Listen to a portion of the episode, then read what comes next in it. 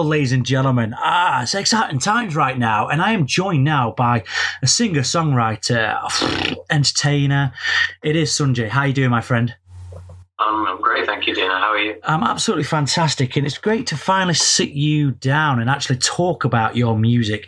Um, I remember you well from the Buddy Holly shows many years ago when you was touring, touring around the theatres with doing your Buddy Holly uh, thing, and I was very blown away with your performance in that. And and then I followed you since, and it's great just to see which field you're going in. And you know, you're dipping your toe into so much genre, and then you've got this album coming out in October, uh, which is absolutely fresh, raw. Uh, it holds up well, and it's it's a follow up. It's Black and Blues revisited out in October, and and it's going great. So, what's the reasons for this then? You know, what was the reason to sit down and do a, a follow up? So, I did Black and Blues mm. in 2015, and as you quite rightly said there, this is the follow up to it the original Black and Blues was just me with an acoustic guitar. Uh, it was captured live in, in the sense that I just sang and played at the same time and we, we recorded it. There was no audience there or anything like that. But um, so I wanted to do a continuation and um, uh, just to show how I've evolved musically, I suppose. Mm. Um, I, I, never thought with the band in the early days, um, I kind of didn't want to reveal how musically incompetent I felt I was um, to other people, and, and, that was the reason. But now, having worked in the in the show with the Buddy Holly um, tour, uh, I felt far more comfortable working with other musicians. And so got a it's a small band on the album. It's there's only five of us in, in total. Um, but I think we, we pulled off a, a really yeah, yeah, a really cool sound. Actually, I, I, I like it. yeah, I've got to admit, I've got I've got to agree with you that with that it's it's such a fresh album, and everybody says, "Oh, blues, it's the standard stuff," you know, it's the same old, but it's not because right now in this moment in time, I think blues has took a different approach and different direction in many ways, and you know, as long as the music's touching, to me, that's the blues anyway. It touches every emotion possible. If you say the blues, that's what it is. And the thing what I love about this album and your sound is how how different you have gone with you've got your bluegrass in there, Americana, you've got your rockabilly kind of feel to it, and then you've got the country kind of feel and the blues. Was there any reason for you to t- to dip your toes in all those areas? It wasn't conscious. Mm. Um, I'm, I'm, intrigued with the, the bluegrass reference. That's um, I'm I'm wondering where particularly you heard that. Actually, to tell you the truth, um, you, you, have to fill me in on that one. Um, no, no, no specific reason. Um, it's just a blend of everything that I do. Um, I started off predominantly in the folk world. Mm-hmm. And enjoy, I've always enjoyed playing blues. That was how I started. Um, my dad taught me to play Buddy Holly songs and Elvis songs. Uh, and he he used to do a few fingerpick songs, and it just seemed more interesting to me. Um, so I asked him to teach me. He couldn't show me how to fingerpick. He struggled to, to show me. I think he just sort of learned how to do it. He was self taught. So mm. um, I then went in search of, of people to teach me how to, to fingerpick the guitar. And um, struggled as a five year old with that. but um, I kind of I found it via Stefan Grossman and his um, How to Play Blues Guitar uh, VHS tapes, as it was in those days. Um, so that was how I got into blues, and and I, I say I've always just enjoyed playing it. It feels very natural for me. Um, in the early days, uh, I, it took it took a while for me to find my own voice. Mm. And again, I think um, definitely on this album, but going back to the last studio record, actually, Devil Came Calling, I think I, I really started to find my own voice and be able to say uh, things in my own way. And um, most of that was just working with uh, a new producer um, and him saying, well, just sing it how you want to sing it. Don't worry about trying to sound like this or trying to sound like that. Just sing it how you sing it. That's, and that's exactly what I did.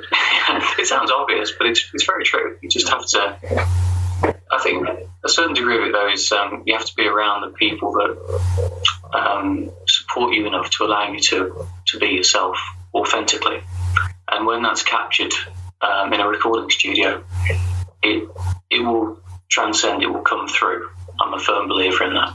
Definitely, definitely. I agree with you there. So uh, again, you, you've gone quite deep with that, and how you've kind of felt like you've wanted to find your own identity. And you know you went back to the folk albums yeah and you sat down they're very stripped down and it's it's beautiful it touches you in that way. But this one you seem to have a voice that's just so different. And and that's what took me by surprise with this album. I was just mm, I, I was blown away with it. I didn't think it sounded like anything else that you'd done. I'm not going to lie on you that bit. I thought this was so different and so fresh and nice, and I thought it was different because I've not really heard this from way back. This kind of vibe, and it, and it like I was saying, it reminded me of so many different genres, and you know, the guys that you've got in playing with with you, you know, are these guys that you've had knocking around on the block for a while, or have you just gone gone completely fresh and thought, right, I know of these guys, let's see if they want to do it.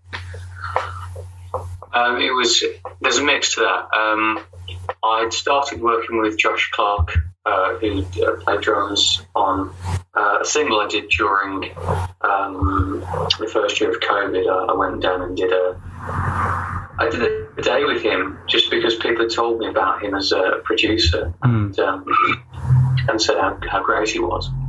So I thought, okay, well, I'll, I'll go and I'll go and do this. I'll go and have a try. And I loved working with him. He, he um, settled my anxieties in the studio. Um, I had a lot of them. I, I never felt before that I actually managed to show people on an album what I could do, uh, particularly when it comes to my voice. Actually, mm. um, I, I remember you know coming off stage so many times after great gigs that I've done, and just going, why, you know, why can't I do that on a CD? And if people could hear this gig that I did tonight on an album in a studio context, it, things would be so much better for me. Um, I think I had a bit of red light syndrome. You know, the red light would go on in the studio and I'd freeze a little bit and uh, struggle to, to give that authentic performance. Um, I try and nail it down as much as possible so that it was. I think that the result of that made it quite flat, actually. Mm. Um, whereas this time we just decided to, to cut loose as it was, as it as it were, and um, and go for it. It's great, um, it really is, Sunjay. I've got to admit it. And um, so yeah, I've worked with Josh on that on that single. Um, Lee Southall on the harmonica. Lee's played harmonica on a lot of my albums. He's um, he's going to be touring with me in November, uh, quite a few of the shows. Uh, that's that's a new thing, and we've, we've done a few gigs together already. And I just love um, I love being around him. He's such a happy person. Mm. He breaks into song spontaneously in the middle of town centre. Wonderful.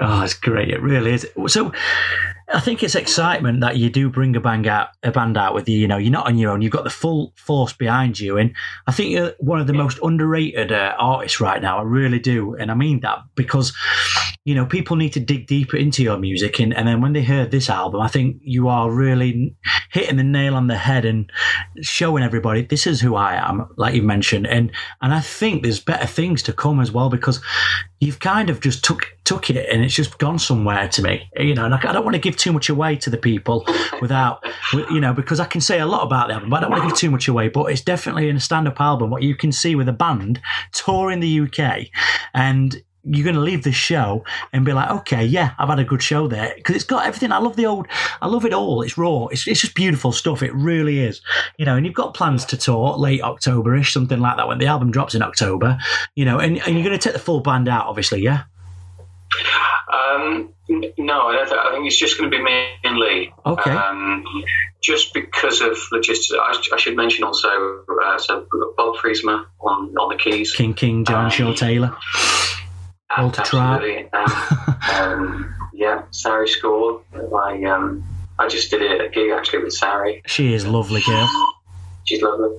Um, and so I mean Bob the, the, way it came about with Bob, it's almost kind of a, story you wouldn't believe. Um, during COVID, I was looking at, I had the idea to do Black and Blues Revisited, and and it was kind of like, well, who, who do I really want to play on an album of mine? You know, who would be really, who would be really cool? And I thought, well, if I could pick any keyboard player or organ player, actually, particularly, um, I wasn't actually sure that he played piano, but um, yeah, anyway, so I thought, well, Bob Fridzema. And so I sent him a message on Facebook. I said, hey, Bob, would you like to play on my new album? And he just came back, he said, yeah, I'd love to. And I was like, no way. it's not that easy, surely. and um, we went from there. So, uh, and then uh, the, the, last person to mention on the album uh, is uh, Josh uh, Dewsbury, who is um, uh, he's a bass player that filled in for um, Eve Selis' regular bass player when she last toured the UK. And I had a great time. I went, I went, I think I did a handful of dates with Eve Selis, and just got on like house on fire with the with the band. And so yeah, I asked Josh to come along, and um, and that makes up the band that's on the album. Ah, oh, it's great stuff. It really is, and I cannot wait to see you just out there. Anyway, you always put a show, like I say, from from seeing you in the theaters, and I have caught a couple of your solo shows. Uh, you know what I've seen on social medias, and it's very gripping. You get in there, you know, and you're mingling with some great characters, and and, and it's an exciting time for this album. I think I think this album is ready to be released to the people who are into this kind of music. And I think people will actually give you the credit what's needed. You know, eh, your name to me is going somewhere, but I generally believe that this album's just going to propel you somewhere even more than where you've been already. Got a wealth of experience. It's been great talking to you, Sunjay. Thank you so much for sitting me down. All the information's on your social media pages, so you can go and see it all there. Yeah. Yes, it is, and, and, thank you so much for all the all the very nice things that you, you just said. That so it's um, I really appreciate it. I really do. You've got to give yourself some credit because you've got a great album. You really have. And I, am not going to say too much about it. I'm going to shut my mouth. And the listeners, the readers can go out and check this right now. Go and check it out. It is, ladies and gentlemen, I'll say very versatile artist. It is Sunjay. Thank you so much.